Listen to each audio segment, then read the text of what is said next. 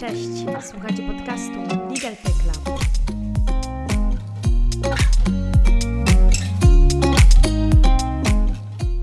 Rozmawiamy o szerokim zastosowaniu nowych technologii w usługach prawnych. Dzielimy się spostrzeżeniami na temat digitalizacji kancelarii oraz debatujemy nad możliwościami, które niesie za sobą cyfryzacja tego sektora. W dzisiejszym odcinku podcastu Legal Tech Lab rozmawiamy z jednym z jego współtwórców, Romanem. Roman, jak wiecie z naszego intro, jest polsko-francuskim prawnikiem, który od dawna interesuje się szeroko pojętą transformacją zawodu. Miał okazję już pracować z różnymi wiodącymi firmami legaltekowymi, w tym francuskimi. Obecnie skupia się na automatyzacji dokumentów, pełniąc rolę country managera dla Polski oraz Francji czeskiej firmy Legito. Cześć Romek. Cześć. W końcu mamy możliwość porozmawiać o Twoim koniku, mianowicie automatyzacji umów. Tak, i też szeroko pojętych dokumentów. Myślę, że to jest bardzo, bardzo ciekawy temat i według mnie to powinien być pierwszy krok do transformacji cyfrowej kancelarii prawnych. No dobra, to co to jest w takim razie ta automatyzacja? Bo jest automatyzacja, autogeneracja, myślę, że zależy od języka. E, różny termin się przybiera, a no diabeł tkwi w szczegółach, więc myślę, że powinniśmy zacząć od zdefiniowania e, tej pierwszej części tego terminu. Tak, e, więc automatyzacja obejmuje w mojej ocenie autogenerację, ponieważ no, automatyzacja szeroko pojęta dokumentów, no to ona będzie obejmowała automatyzację procesu utworzenia, procesu zarządzania i dalszego, dalszej analizy tych dokumentów. Jednak to, co jest najbardziej kluczowe teraz, to jest przejście na automatyzację generacji, bo już większość kancelarii ma systemy do zarządzania, na, których, na podstawie których można tworzyć też e, statystyki, więc w pewnym zakresie też e, analizować. No dobra, ale co to jest ta automatyzacja? W sensie to jest poprzez formularz, to jest poprzez. Tak. E, jak to wygląda? Tak, e, jakbyś mógł prosto nam wytłumaczyć. No więc automatyzacja dokumentów polega na projektowaniu systemów i przepływu, przepływów pracy, które pomagają w tworzeniu dokumentów elektronicznych. Konkretnie, gdy dokument został zautomatyzowany, jeżeli chcemy go, chcemy go stworzyć, nie korzystamy już go nie korzystamy już z klasyczne, klasycznego wzoru, który obejmuje jeden konkretny scenariusz, gdzie są pole do wypełnienia. Tutaj zrobię małą dygresję, bo chcę odróżnić dwa różne aspekty, dwie różne osoby w automatyzacji tworzenia dokumentów. Trzeba odróżnić użytkownika, to jest osoba, która będzie na podstawie zautomatyzowanego wzoru tworzyć dokument i twórca tego zautomatyzowanego wzoru.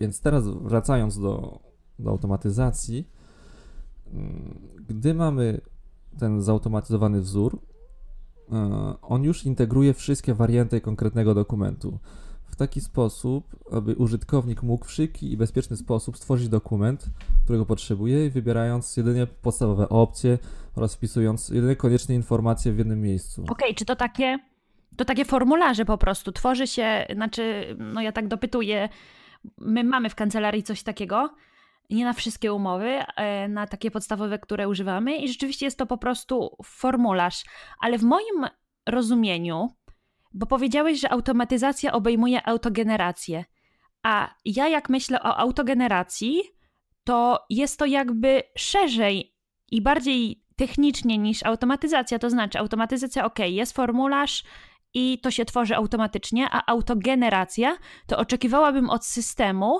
że on pobierze te dane już sam i będzie inteligentnie rozumiał, które dane w które miejsce włożyć. Znaczy, yy, gdy pracujesz na wzorze, który jest automatyzowany, możesz też obserwować tą autogenerację i to auto wypełnianie dokumentu, ponieważ jeżeli wybierzesz konkretną opcję, no to możesz zauważyć, że treść nawet w innym miejscu się dostosowuje. Potem, jeżeli chodzi o pobieranie danych, większość zautomatyzowanych wzorów posiadają e, możliwość importowania danych z CRM-u czy e, wysysanie danych z, z rejestrów publicznych, tak żeby jeszcze szybciej można było tworzyć dokument. Na przykład wpisując tylko numer KRS, zautomatyzowany wzór wyciągnie wszystkie, wszystkie dane spółki, żeby je wstawić w, w stosownym miejscu w dokumencie. Okej, okay, czyli rzeczywiście podchodzi to pod ten e, koncept autogeneracji też. A powiedz nam, jakie dokumenty, e, bo błędnie zaznaczyłam, że to są umowy, ale można też generować inne dokumenty używane w kancelariach, pisma procesowe. O jakich dokumentach mówimy? W obecnym stanie technologicznym można teraz automatyzować wszystkie dokumenty. I czystym błędem w kancelariach jest założenie, że nie ma sensu automatyzować e, zbyt złożone dokumenty, gdzie jest za duża ilość wariantów. To nie jest prawda. Ja widziałem nawet zautomatyzowane 40-stronne umowy ramowe czy, czy PSPA. -e. Tak naprawdę kryterium to powinien być częstotliwość tworzenia dokumentów. Niektórzy będą pisać 30 PSPA-ów rocznie, a jedynie 5 pełnomocnictw. I na odwrót, więc tak naprawdę można wszystko zautomatyzować. Trzeba tylko wiedzieć, co się najczęściej e, tworzy i co się opłaca zautomatyzować. A to jeżeli ta umowa jest bardzo skomplikowana, czy ten dokument jest bardzo skomplikowany, nie powinien być ograniczeniem. No właśnie, myślę, że to mm, return on investment jest y, dobrym kryterium, które też obserwuję u, siebie, bo przyznam ci się, y, że no nie wszystkie umowy jakoś tak mam tą siłę woli, żeby siąść i y, zautomatyzować, bo wymaga to dużo pracy, może też zależy z jakiego narzędzia się korzysta, ale wymaga to sporo nakładu pracy, a jeżeli używam tego kilka razy, nie jest to priorytet. Więc ile tak naprawdę z tych systemów, w których ty y, się orientujesz, średnio jakbyś mógł wyliczyć, ile czasu zabiera zautomatyzowanie jednego dokumentu, na przykład średniej wielkości umowy? W oparciu o moje, moje doświadczenie, y, wiem, że ta umowa, ta 40-strona umowa ramowa, o której mówiłem wcześniej, y, żeby ją zautomatyzować, to wymagało jeden dzień roboczy. A taka średnia, no to powiedzmy sześciostronny dokument e, wymaga dwóch godzin pracy, żeby go przerobić z wordowskiego dokumentu na zautomatyzowany interaktywny formularz. Okej, okay. podoba mi się to sformułowanie interaktywny formularz, bo to rzeczywiście o tym mówimy. Okej, okay. dwie godziny na 6-8 stron, albo cały godzin z pracy na. No to tak by pokrywało się z moim doświadczeniem. No i nadal powiem ci, że jakoś ciężko mi się znaleźć i zmotywować, żeby do niektórych tych dokumentów wsiąść.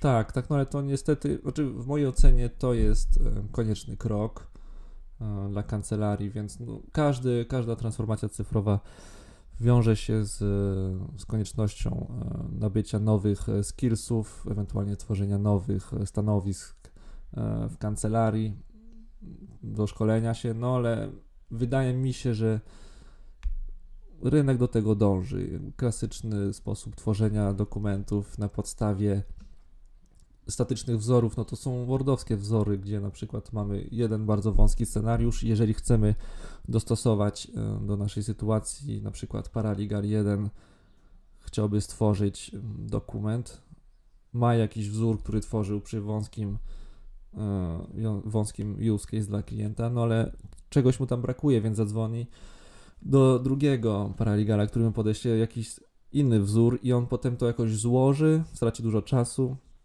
No i generalnie trzeba unikać takich sytuacji i w mojej ocenie zautomatyzowanie dokumentów do tego dąży. Czyja to jest rola w takim razie? Kto, bo już wspomniałeś o paralegal, czyja to rola? Bo z jednej strony myślę tak, jako że jest ten dokument, który powinien być y, używany jako wzór, no to powinna pracować nad nim osoba o, naj, najwyższym poziomie ekspertyzy, żeby ten dokument był tak jak naprawdę perfekcyjny. A z drugiej strony myślę, że jest to tak monotonna czynność i zabierająca tak dużo godzin, że realnie mówiąc, nie wyobrażam sobie osoby o najwyższym szczeblu zabierającej się za tą czynność. Także jak wygląda to z Twojej perspektywy i z Twojego doświadczenia? Tworzenie tych zautomatyzowanych wzorów, już ta czynność e, jakby składania technicznego absolutnie nie jest rolą doświadczonych prawników. Często to są e, tak zwany document automation specialist, to są albo młodsi prawnicy, albo nawet osoby z zewnątrz, które nie mają prawniczego wykształcenia, które po prostu składają te, te klocki, że tak powiem.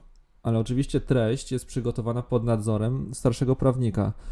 Więc ja w, praktyce widzę, że w większych strukturach um, to są młodsi, specia- młodsi prawnicy, którzy będą się tym zajmować, no bo ich czas e, nie jest tak kosztowny dla kancelarii, więc bardziej się opłaca, żeby właśnie ten przykład tej umowy ramowej e, poświęcić jeden dzień e, paraligala niż jeden dzień counsela czy senior associate'a nawet. Ale to kancelaria musi zidentyfikować e, w swoim, w swoim teamie młodego prawnika, który też będzie miał taki, e, takie logiczne podejście i będzie w stanie się poruszać w tym systemie. Mhm. A mówiąc o procesie, polecasz, żeby wykonać ten proces, proces wstecz, czy po prostu zacząć od pierwszej, y, pierwszego dokumentu, który będziemy musieli po prostu napisać? Znaczy, ja identyfikuję głównie trzy etapy y, przejścia na zautomatyzowane wzory. Pierwszy etap polega na audycie swojej praktyki. Jakie dokumenty najczęściej tworzymy, jaki jest koszt czasowy takiego dokumentu oraz jaka jest jego wartość dodana dla klienta, za które on jest w stanie zapłacić. Właśnie i ten etap jest bardzo problematyczny w praktyce, ponieważ mało kancelarii posiada system, który może dać szybką wizję wszystkich stworzonych w ostatnich latach, w ramach jakich projektów i ile klient zapłacił za każdy dokument. Więc to jest dość bolesny etap dla kancelarii, ale on, on jest konieczny, ponieważ nawet chociaż częściowa znajomość w tym zakresie pozwala ustalić priorytety i też w dalszej kolejności e, return on investment. No dobra, ale to jakieś błędne koło, bo jeżeli nie mamy systemu, jeżeli to nie było zautomatyzowane do tej pory, no to nie mamy analityki pozwalającej zrozumieć, które template'y zostały wykorzystane ile razy dla jego klienta, za jaką cenę, żeby zrobić ten audyt, ale ten audyt jest zarazem konieczny. To jak się wykonuje to zadanie? No myślę, że można, no tak klasycznie na przykład przejść przez swoją bibliotekę stworzonych dokumentów. No każda kancelaria ma gdzieś zapisane te dokumenty w mniej lub bardziej zorganizowany sposób. Można też się bazować na timesheetach, zobaczyć co zostało stworzone w ramach jego projektu, ile, to, ile za to klient zapłacił i tak dalej, więc no to na pewno troszeczkę czasu zajmuje, no ale to jest konieczne, ponieważ po tym etapie już mamy już mamy roadmap dokumentów do zautomatyzowania i przede wszystkim w jakiej kolejności, od czego będziemy zaczynać. I w praktyce, no, w kancelariach jednym z pierwszych zautomatyzowanych wzorów to są NDA, pełnomocnictwa, czy engagement, engagement letter. Co może oczywiście się diametralnie zmieniać w zależności od specjalizacji kancelarii, ale to są takie dość ogólne. Mhm. A jak to wygląda tak rzeczywiście już tutaj odwołując się tylko do Twojego doświadczenia, jaki procent dokumentów, które wykorzystuje w swojej pracy kancelaria, proponujesz zautomatyzować? To jest dość e, trudne pytanie. To tak naprawdę będzie zależało od, od specjalizacji kancelarii. Na przykład w kancelarii, która ma fokus na spory sądowe, no to tutaj bardzo mało będzie do zautomatyzowania. Na przykład w kancelarii, która działa w obszarze HR-ów, no to już można nawet dojść do 80%. Tak, ale też trzeba mieć na myśli, że ok, kancelaria tworzy swoje dokumenty merytoryczne, ale też dużo kancelarii automatyzuje swoje wewnętrzne dokumenty. Administracja może automatyzować faktury, umowy, więc to też może służyć do back office'u. Mhm. To też jest dobre wykorzystanie y, tego programu, bo nie wiem, czy też y, jest to zharmonizowane na rynku dostawców tych programów automatyzacji dokumentów, ale generalnie mówiąc, y, bierze się abonament bazując na ilości umów do zautomatyzowania, czy po prostu do bezlimitowanego użytku? Jak te pakiety wyglądają?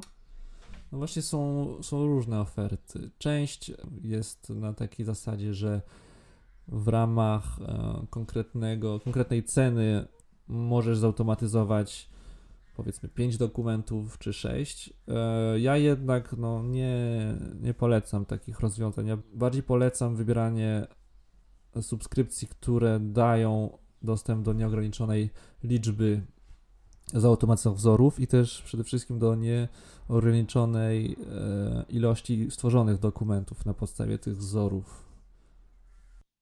Mhm, rozumiem. Dobra, to mamy zredukowany czas pracy. Mamy też pewność, że ten wzór e, jest jakby no takim wzorem, e, dosłownie mówiąc.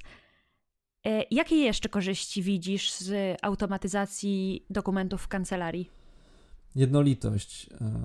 Jednolitość treści i struktury, co podwyższa standard. Jeżeli cała kancelaria pracuje na jednym wzorze, przy konkretnym dokumencie unikamy tej sytuacji, o której mówiłem wcześniej, jest paraliga, z paralegal, który sobie wysyła e, jakiś wzór i potem jakby, jakby to szyje, bo to jest problematyczne. Jeżeli klient dostanie w roku, podczas jednego roku e, pięć dokumentów tej samej natury, ale napisane z innym wordingiem, z inną numeracją, no to już, już jest, jest troszeczkę już nie... Nieprofesjonalnie. No to obniża...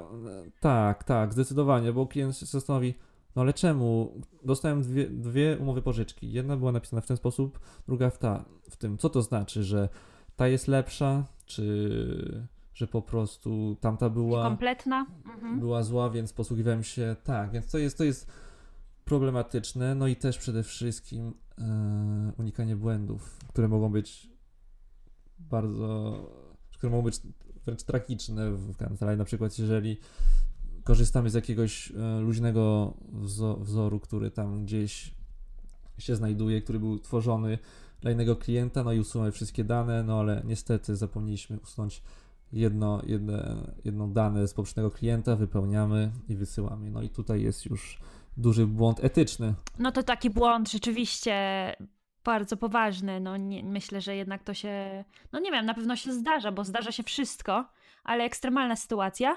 Ale aczkolwiek ja mam podzielone zdanie na ten temat, ponieważ okej, okay, rozumiem, że to jest rzeczywiście y, taki wzór, perfekcyjnie stworzony dokument i taki odpicowana jego wersja, okej, okay, ale z drugiej strony też wiem, że ta żmudna i monotonna czynność scrollowania przez dokument, zmieniania danych, sczytywania ona skłania do refleksji, czy rzeczywiście dane klauzule są dostosowane do sytuacji i mamy większą, tak jakby, incentywę, żeby rzeczy zmieniać.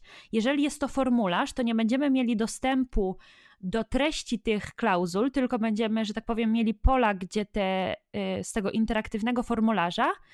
I no to tak jak z tłumaczeniem. Jeżeli przechodzimy do maszynowego tłumaczenia i rzeczywiście robimy e, tak jakby albo tylko czek finalny, albo idziemy okno po oknie, żeby zobaczyć, jak już maszyna nam zaproponowała. Ta jakość tego tłumaczenia, no to jest wynika z autosugestii, że ktoś ci już zaproponował i ty nie masz świeżego poglądu na tą sprawę. Więc obawiam się też trochę, że może tak być z umowami. Znaczy, mi się wydaje, że dobrze zbudowany wzór, e, on będzie przy każdym punkcie, gdzie jest faktycznie taka potencjalna praca koncepcyjna będzie w każdym etapie proponować szereg y, możliwych opcji, które zostały wybrane na podstawie doświadczenia, więc tak naprawdę dobrze zbudowany wzór będzie proponować użytkownikowi wszystkie możliwe opcje, na, na, na, na jakie może albo przynajmniej powinien wpaść. Więc nie ma sensu, jak już mamy, według mojej ocenie, że już mamy dobrze zbudowany E, zbudowaną wiedzę w ramach konkretnej umowy. Nie sądzę, że ktoś, kto będzie tworzył dokument, e, wymyśli coś, czego nie ma we wzorze opartym na 15-letnim doświadczeniu kancelarii. Okej, okay, e, rzeczywiście jest ta opcja mm, włączania alternatyw. Nie mam na razie kontrargumentu. No i właśnie w związku z tym, właśnie z tymi opcjami, które znajdujemy, też promujemy swoją wiedzę co to znaczy? Młodszy prawnik, korzystając z wzoru, który został stworzony na podstawie wiedzy merytorycznej starszych prawników, też uczy się, na przykład wie, że przy takiej klauzuli są, ta, są takie, takie, takie opcje. Też wysyłając do klienta, bo te wzory można też, i to też jeszcze takie mała dygresja, to co jest bardziej zaskakujące przy automatyzacji dokumentów, to jest poprawka e, client experience, no bo klienci też mogą korzystać z naszych zautomatyzowanych wzorów, możemy je udostępniać im i przyjemnie jest dla klienta wypełnić interaktywny formularz, który w tle generuje dokument na podstawie podanych danych czy informacji, niż wypełnienia jakiegoś Excela z Q&A'ami. Ale wracając też do jeszcze do tej promocji wiedzy już tak wewnętrznej, często słyszę, znaczy zdarza się, że prawnicy twierdzą, że wszystko tworzą od zera. Każdy dokument, e, my wszystko tworzymy od zera i to jest według mnie, to jest anomalia, e, ponieważ jeżeli od zera. Ka- Jakoś trudno mi w to uwierzyć. Tak, i przede wszystkim to ok, to znaczy, że tworzysz dokument, stworzyłeś już 200 takich dokumentów, gdzie były naprawdę perfekcyjne klauzule, ale od, zawsze, od, od, od, zaczynając od początku za każdym razem, no to to całe doświadczenie jakby tracisz, bo musisz, to jest tak jak wymyślanie koła od nowa za każdym, przy każdym tworzeniu dokumentów. Znaczy, ja okej, okay, może to oni mają na myśli, że po prostu z czystym umysłem podchodzą do każdej sprawy, co jest dość dobrym refleksem, bo czasami polegając na tych naszych nawykach i przyzwyczajeniach, no możemy, tak jak prowadzenie samochodu, jak znamy bardziej, czym bardziej znamy drogę, tym bardziej jesteśmy w stanie popełnić błąd. Ale no nie wierzę, że y, wpisywanie literce, literka po literce y, rzeczy do nowego dokumentu, no nie wiem, trzeba jakieś kwestia znalezienia zgodnego środka. Czy też, też tworzenie zautomatyzowanego wzoru jest też super e, wymagającym i stymulującym e, ćwiczeniem intelektualnym, bo tak naprawdę tak, to jest mind mapping, to jest bardzo, bardzo, bardzo, bardzo trudne, zaskakująco trudne i bardzo fajne doświadczenie techniczne. E, tak samo jak przy budowaniu chatbotów czy automatyzacji umów, rzeczywiście musimy wyobrazić sobie bardzo wiele tych hipotez. Dlatego, no, powracając do tych godzin, dwie godziny na sześć, nie wiem, no zależy też jak kto szybko myśli może. I jakie ma doświadczenie. Znaczy te dwie godziny to jest jakby już siedzenie przy programie, jakby to nie obejmuje, ponieważ, znaczy jeszcze jak mówiłem o tym, o tych etapach tworzenia dokumentów, no po tym jak już się stworzyło roadmap, potem drugi etap jest uporządkowanie swojej biblioteki wzorów i filtrować wszystkie wzory, które są w obiegu w kancelarii i potem sprawdzać, jakie będą teraz standardy, wording, style numeracji i tak dalej, ale potem trzeba przygotować te wordowskie wzory, dać im spójność, ale też przede wszystkim przewidywać wszystkie, wszystkie możliwości, więc to jest jakby najdłuższy etap. To jest ten audyt i potem przygotowanie merytoryczne do tworzenia wzorów. Okej, okay, no to kontynuując, jak w takim razie proponujesz, czy polecasz do tego się zabrać? Kiedy się do tego zabrać? Jak wygospodarować ten czas i jaki generalnie sposób zarządzania automatyzacją dokumentów się poleca, żeby zaimplementować? To zależy od e, stanu zaawansowania praktyki e, umownej i dokumentowej w kancelarii, od czego zacząć. Czasami te, te pierwsze etapy nie są konieczne, można od razu zaczynać od, e, mhm. od automatyzacji stricto to sensu. Kończąc, ostatnie pytanie. Jeżeli nie, wie, nie widzisz więcej punktów do poruszenia, jeszcze jedną rzecz od, odnośnie, bo, odnośnie korzyści automacji dokumentów. Kluczowe jest według mnie yy, miejsce danych w, w, w, przy automatyzacji. Kancelarie siedzą na żyłce złota. Dane, które są zawierane w dokumentach, które tworzą, są naprawdę bezcenne. Ale problem jest taki, że jeżeli tworzymy dokumenty w Wordzie, potem przechowujemy w tym samym formacie lub w PDF-ie, ciężko jest te dane wyciągnąć, żeby potem e, je gdzieś wykorzystać.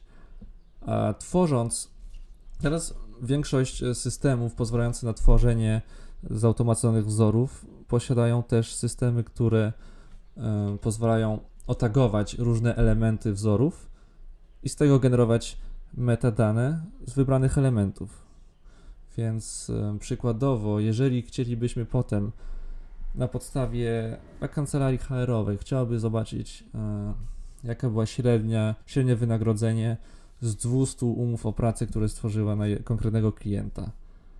No to jeżeli miałoby, mieliby to zrobić w aktualnym stanie, musieliby otworzyć 200 z zapisywania dokumentów, scrollować aż dojdą do miejsca, do miejsca, gdzie jest e, mowa o wynagrodzeniu i sobie zapisywać w Excelu i potem robić statystyki. Teraz, jeżeli to zostało wszystko stworzone w sposób zautomatyzowany, wystarczy po prostu pobrać element otagowany wynagrodzenie, e, wyciągnąć dane i zrobić z tego jakąś średnią, czy, czy, czy jakiekolwiek inną analizę.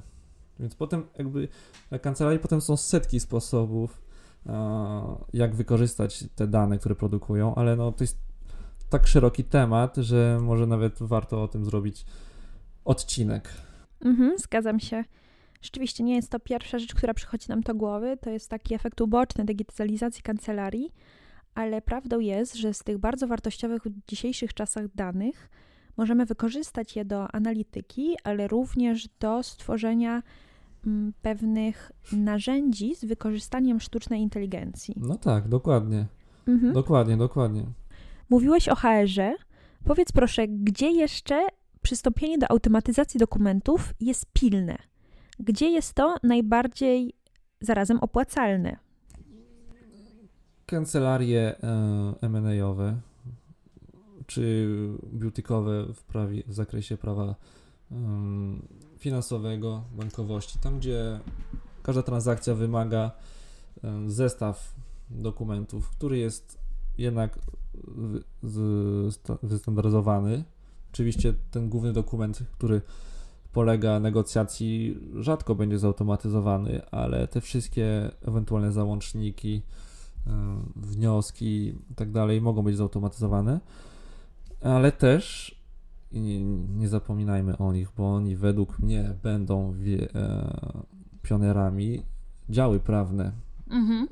Kancelarie ok, ale działy prawne, które mają podejście operacyjne, ponieważ są już w strukturze, która, gdzie trzy czwarte e, zespołu i innych departamentów już są po transformacji cyfrowej, oni też mogą korzystać i powinni korzystać z, z automacji dokumentów, no i też z szeroko pojętej transformacji, żeby nadążać za innymi.